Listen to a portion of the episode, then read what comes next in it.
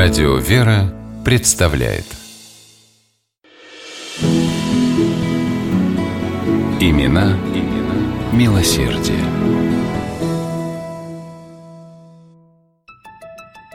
Небольшой городок Сарапул Вятской губернии, обычно сонный и спокойный, июльским утром 1909 года гудел, как растревоженный пчелиный улей. Для сарапульцев уже не было диковиной освещения электричеством. Чудесный свет горел в некоторых домах, магазинах и даже на главной улице Сарапула. Но чтобы электрические лампочки освещали храм, такого еще не бывало. И какой? Самый старинный, можно сказать, самый главный храм Покрова Пресвятой Богородицы. «Посмотрите, какие странные изогнутые железяки привезли!» – шептались в толпе. «Они зачем понадобились? А проводов-то, проводов сколько! Будто весь храм хотят ими обмотать!» Это не железяки, а металлические лопасти. Будут обдувать наш храм электрические вентиляторы по самому последнему слову техники. Это все наш благодетель Николай Васильевич для нас старается, объяснил сомневающимся настоятель Покровского храма Петр Утробин. Уже больше ста тысяч на благоустройство храма истратил. Все для нас, чтобы нам было комфортно, чтобы не падали в обморок от духоты во время многолюдных праздничных богослужений. Николай Васильевич Смагин родился в 1850 году в купеческой семье, получил хорошее воспитание и блестящее образование. Острый ум, незаурядные организаторские способности и деловая хватка помогли купцу достигнуть впечатляющих результатов. Предприятие «Смагин Николай Васильевич и сыновья» торговый дом, кожевенный завод и производство обуви стало одним из самых крупных в Сарапуле.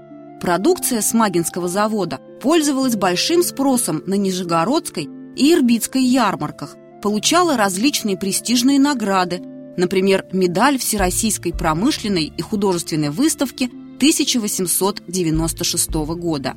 Немалую часть своего дохода Смагин тратил на родной город – Николай Васильевич понимал, для того, чтобы люди восприняли новые идеи, прогрессивные технологии, необходимо настоящее всенародное просвещение. Многие его работники смогли получить за его счет высшее образование. Неоднократно жертвовал Смагин в фонд стипендий для бедных учеников города Сарапула. Благодаря милосердию Николая Васильевича в Сарапуле появились богадельня для престарелых, неспособных к труду рабочих и членов их семей, и приют для мальчиков. Средства на содержание богадельни и приюта выделялись из специального фонда, созданного на деньги щедрого купца. Помещения для этих учреждений были одними из самых благоустроенных в городе. Смагин немало заботился и о духовном просвещении сограждан – в созданной им богадельне он решил устроить домовую церковь во имя святой Анны Пророчицы. Неудивительно, что ее приписали к Покровскому храму, где Николай Васильевич много лет служил старостой. В Покровской церкви на его средства не только провели электричество, но и позолотили иконостас, отреставрировали иконы, расписали главный предел, отремонтировали колокольню. В память о чудесном выздоровлении императора Николая II в 1902 году Смагин выстроил Никольскую часовню.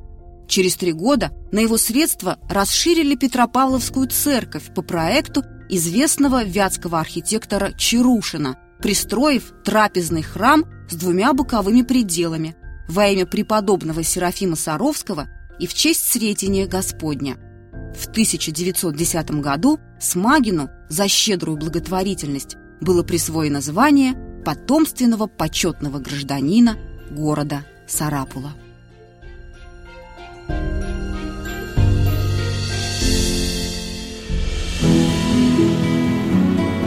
Имена, имена милосердие.